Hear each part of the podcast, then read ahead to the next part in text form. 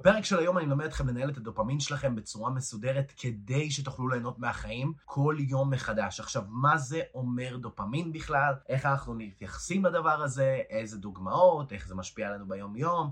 האם מעשנים את זה? כל הפרטים עכשיו, בואו נתחיל. קודם כל, זו סדרה ארוכה של סרטונים, אנחנו נגיע לדעתי, רק, רק בנושאים של דופמין אנחנו נגיע לאזור עשר פרקים לפחות. היום אני נטו אספר לכם את החוויות שלי עם דופמין, על איך זה השפיע עליי בעולם העסקים, ועל איך אני ממליץ לכם ללמוד כדי לא לעשות את הטעויות שאני עשיתי עם ניהול הדופמין שלי, שגרמו לי להשמין 50 קילו בשנתיים וחצי בעולם העסקים, שזה הרבה, 20 קילו מהם כבר הורדתי, ועל זה שהגעתי למצב שבו אני כל כך מתוסכל מלעשות מכירות, שלא בא לי להתקשר אפילו להרים את הטלפון, לגבות כסף מאנשים, כי הייתי בשחיקה דופמינית. בואו נתחיל בהתחלה. התקשר אליי לקוח ב-31 ל-12 ואמר לי, אדם, אני רוצה להעביר אליך 75,000 שקל עכשיו, אני משלם לך על שנה מראש, בואו נתחיל לעבוד. אמרתי, אוקיי, ואז הוא באמת העביר לי 75,000 שקל, בהעברה אחת, זה היה הסכום הכי גדול שקיבלתי בהעברה אחת מבן אדם יחיד, מהכרטיסי אשראי הייתי מקבל קבוע באזור ה-60-100 אלף שקל בחודש. הייתי רגיל לסכום הזה, אבל פתאום לקבל בעסקה אחת, מלקוח אחד, בתחילת השנה, 75,000 שקל גרם לי לפיצוץ, גרם לי להישחק לגמרי. מה זאת אומרת להישחק? הרי היה לי התרגשות, סגרתי עסקה גדולה. זה גרם לי להישחק, כי עכשיו כל עסקה שהיא פחות מזה, אני לא מתרגש ממנה.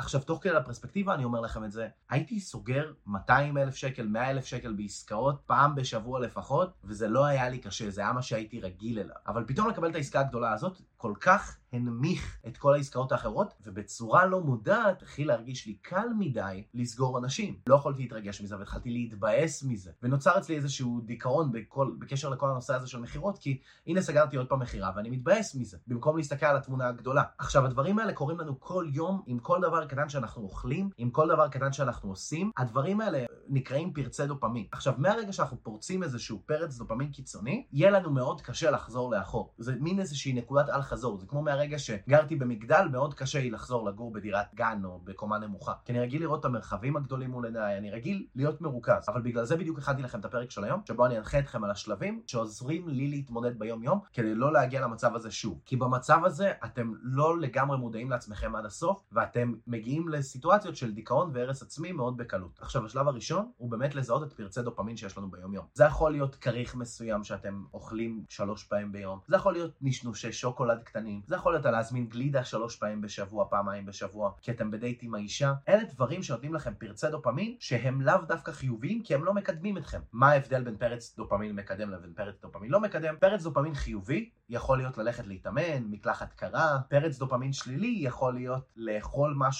עם ערך קלורי מוגזם כמו, כמו גלידה בצורה קבועה. פרץ דופמיני שלילי יכול להיות אוננות, אלה דברים שהם לא מקדמים אתכם ביחס למטרה שלכם ורק פוגעים בכם בתמונה הגדולה, אבל עכשיו בא לכם לעשות. עכשיו, השלב השני הוא לבחור מראש במה אנחנו הולכים להחליף את הפרצי דופמין השליליים. הרבה אנשים שאני מכיר מחליפים את הסיגריות שלהם בווייפ, או מחליפים את הסיגריות שלהם במדבקה, ואז קל למוח שלהם הרבה יותר להתגבר על ההתמכרות, כי יש להם עכשיו את התחלופה. יש להם פרץ דופמין חלופי. משם נוצר המשפט של אתה לא יכול להעיף הרגל, אתה יכול להחליף הרגל. וזה מה שמביא אותנו לשלב השלישי, של ליצור לעצמכם אשכרה חיים הרבה יותר משמעותיים וטובים, שזה בעצם אומר שהחלפתם הרגל רע, החלפתם פרץ דופמין שלילי ופרץ דופמין חיובי, במקום לחנוק את האוגר אתם הולכים לעשות מקלחת קרה, או הולכים לעשות אימון, ואז מגיע שלב חדש שאתם יכולים להצמיד בו הרגל. אז במקום בוא נגיד לשלוח הודעה לבחורה הזאת שאני רגיל ואוהב לדבר איתה מפעם, צריך הודעה לבחורה חדשה. וככה בעצם אני מקדם את עצמי במקום להחזיר את עצמי לאחור. זה איך אני מחליף את ההרגל שלי. עכשיו, עוד משהו שאני יכול לעשות כדי לקדם את עצמי, להוסיף להרגל החדש שהחלפתי, הרגל נוסף, פרץ דופמיני חיובי נוסף. בוא נגיד שאני עושה אימון ואז אני מכין לעצמי ארוחת בוקר בריאה. או בוא נגיד שאני עושה אימון ואז אני מתקשר לסבתא שלי, שואל אותה איך היא. הדברים האלה מחזקים את המערכות יחסים החשובות לנו, ובנוסף לזה, הם בונים לנו שגרת יום שמבוססת על הרגלים טובים ש...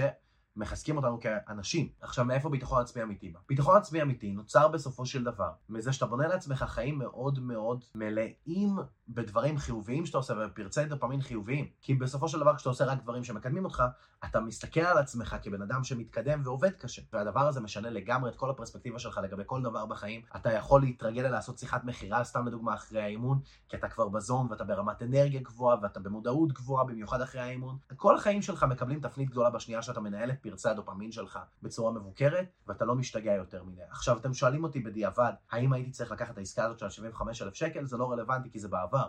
אבל אם הייתי מתייחס שונה למכירות שלי, והייתי סתם לדוגמה מוסיף לעצמי פרץ דופמיני נוסף אחרי כל מכירה, כמו להכות בגונג, או לעשות איזשהו אימון שהוא מתנה לגוף שלי, הייתי יכול ליהנות מהכל הרבה יותר, הייתי יכול לנהל את עצמי בצורה יותר טובה, והייתי בסופו של דבר מקים עסק חזק יותר, הייתי מקים אישיות חזקה יותר, והייתי נשחק הרבה פחות מהר. אז לסיכום, אני אדם ברש, אין לי שום דבר למכור לכם, ותעקבו אחריי עכשיו אם אתם רוצים שזאת תהיה השנה הכי פרודקטיבית, חזקה ומלאה בהרגלים טובים שלכם ובפרצי דופמין קטלניים. ואם אהבתם את הפרק הזה על דופמין, שבה אני נוגע בנקודות החזקות האלה, תגיבו לי ותשלחו לי הודעה עכשיו, אני רוצה לשמוע אתכם, חשוב לי לשמוע אתכם. כל הודעה שלכם גורמת לי לעשות עוד פרקים בנושא, על הנושאים שמעניינים אתכם, let's go.